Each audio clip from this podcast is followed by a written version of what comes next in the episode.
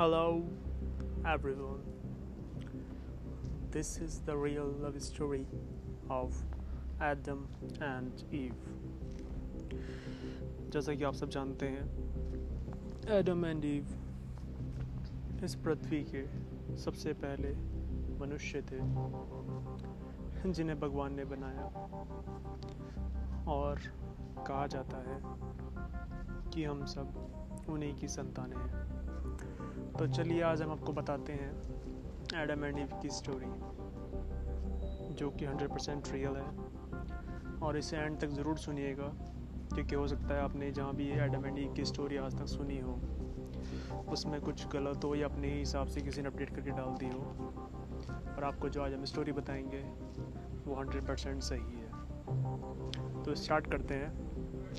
मेरा नाम है अरमान एंड मैं हूँ आपका होस्ट रिलेशनशिप हेल्प बुक का। हमारा मेन गोल है लोगों के रिलेशनशिप को इतना अच्छा बनाना, ताकि वो हमेशा साथ रहे।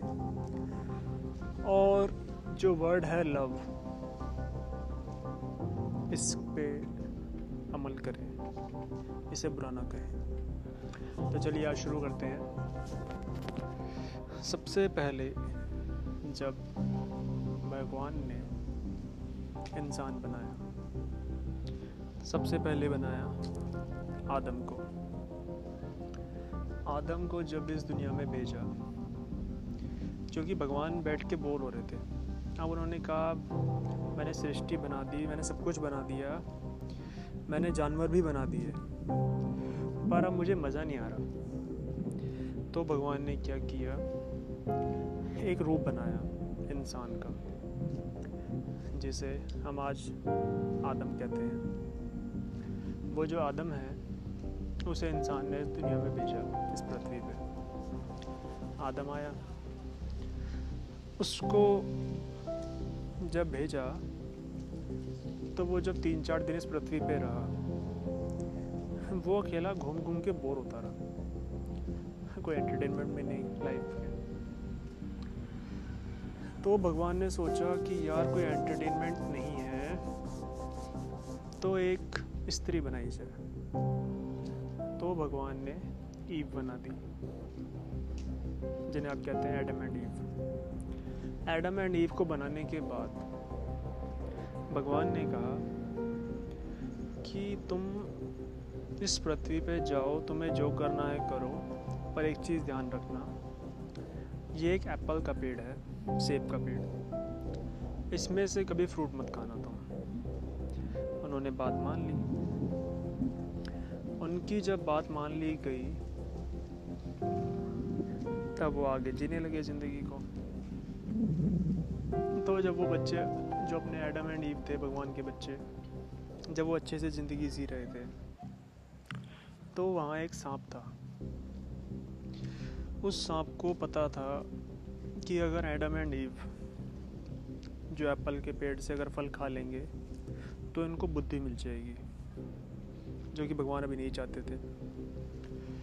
तो उस सांप ने क्या किया? एडम एंड ईव को भड़काया।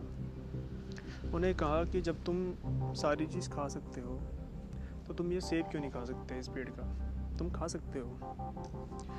और जब उन्हें भड़काया गया तो उन्होंने उस सेब को खा लिया। एडम एंड ईव दोनों ने। उस सेब को खाते ही एडम एंड ईव की बुद्धि आ गई। बुद्धि इन द सेंस उनको सोचने की शक्ति क्या सही, क्या गलत, इन सब चीज़ों का उन्हें ज्ञान हो गया। अब जब भगवान उनसे मिलने आए तो एडम एंड ईव पेड़ के पीछे छुपे हुए थे, क्योंकि वो निवस्त्र थे। तो भगवान ने उनसे पूछा कि आज तुम क्यों नहीं आ रहे हो सामने? तो एडम ने कहा कि हमने कपड़े नहीं पहन रखे, हमने खुद को ढका हुआ नहीं है। तो भगवान को अचंबा हुआ कि इनको ये इस चीज़ का पता कैसे लगा। पर भगवान है, वो सब जानते हैं। उन्होंने तीनों को बुलाया, एडम, ईव और सांप को। उन्होंने सांप को कहा कि तुमने एडम और ईव को भड़काया है तो तुम्हें इसकी सज़ा दी जाएगी। जो एडम एंड ईव हैं, इनको ये सेब नहीं खाना था, पर तुमने इन्हें खिलाया, मैंने मना किया उसके बावजूद। तो तुम्हें हम शाप देते हैं। उस ज़माने में क्या होता था, सांप जो होते थे, इनके पैर होते थे। तो जब भगवान ने उन्हें शाप दिया सांप को, कि आज के बाद तुम जहाँ भी जाओगे तुम अपने शरीर को घसीट घसीट के लेके जाओगे। ये सांप को शाप मिल गया। उसके बाद से जो सांप था, वो खुद के शरीर को घसीट घसीट के चलते थे, उनकी टांगे नहीं रही। एडम एंड ईव को भी भगवान ने शाप दिया कि तुम्हें जब मैंने मना किया था, उसके बावजूद तुमने ऐसी हरकत की। तो हम तुम्हें शाप देते हैं। कि जैसे तुमने हमारी बात नहीं मानी तुम्हारी ज़िंदगी में भी तुम्हें इतना दर्द और दुख मिलेगा ज़िंदगी में। तुम दुनियादारी में ही अटके रह जाओगे और तुम्हें जो तुम्हारी प्यार मोहब्बत है, उसको पाने के लिए तुम्हें बहुत ही कष्ट भोगना पड़ेगा। ये कह के भगवान चले गए और उस दिन से लेके आज तक जितने भी लवर्स हुए, जितने भी एडम एंड ईव हुए किसी को भी उनका प्यार आसानी से नहीं मिला। एडम को ये कहा कि तुम अब कमाओगे, तुम मेहनत करोगे और तुम्हारी ज़िंदगी ऐसे ही चलती जाएगी। तुम्हें कुछ भी बिना मेहनत के प्राप्त नहीं होगा। और ईव से कहा कि तुम बच्चे पैदा करोगे, क्योंकि जब तुम बच्चे पैदा करोगे तो तुम्हें पता होगा कि दर्द क्या होता है। तो भगवान ने ये दोनों दर्द इंसान को दिए, एडम और ईव के ज़रिए, और वही दर्द आज तक हर महिला, हर पुरुष झेलते आए हैं। हर पुरुष कमाने में लगा रहता है, दुनियादारी का दुख बहुत मेहनत करता है। और वहीं एक स्त्री है, वो बच्चों को पालती है, पैदा करती है, वही बहुत दुख झेलती है। तो यही है दोस्तों आपसे भी यही अनुरोध है कि आप भी एडम एंड ईव जैसे बने, एक दूसरे के साथ रहें। और ये प्यार का जो वर्ड होता है रिलेशनशिप और प्यार, इसको इतना अच्छा बनाएँ कि आपको देख के, आपके बच्चे, आपके दोस्त कुछ सीखें आपसे। अगर आप आज किसी को अच्छी शिक्षा नहीं दोगे तो शायद कल आपके बच्चे जो होंगे, वो भी कहीं से अच्छी चीज़ नहीं सीख पाएँगे।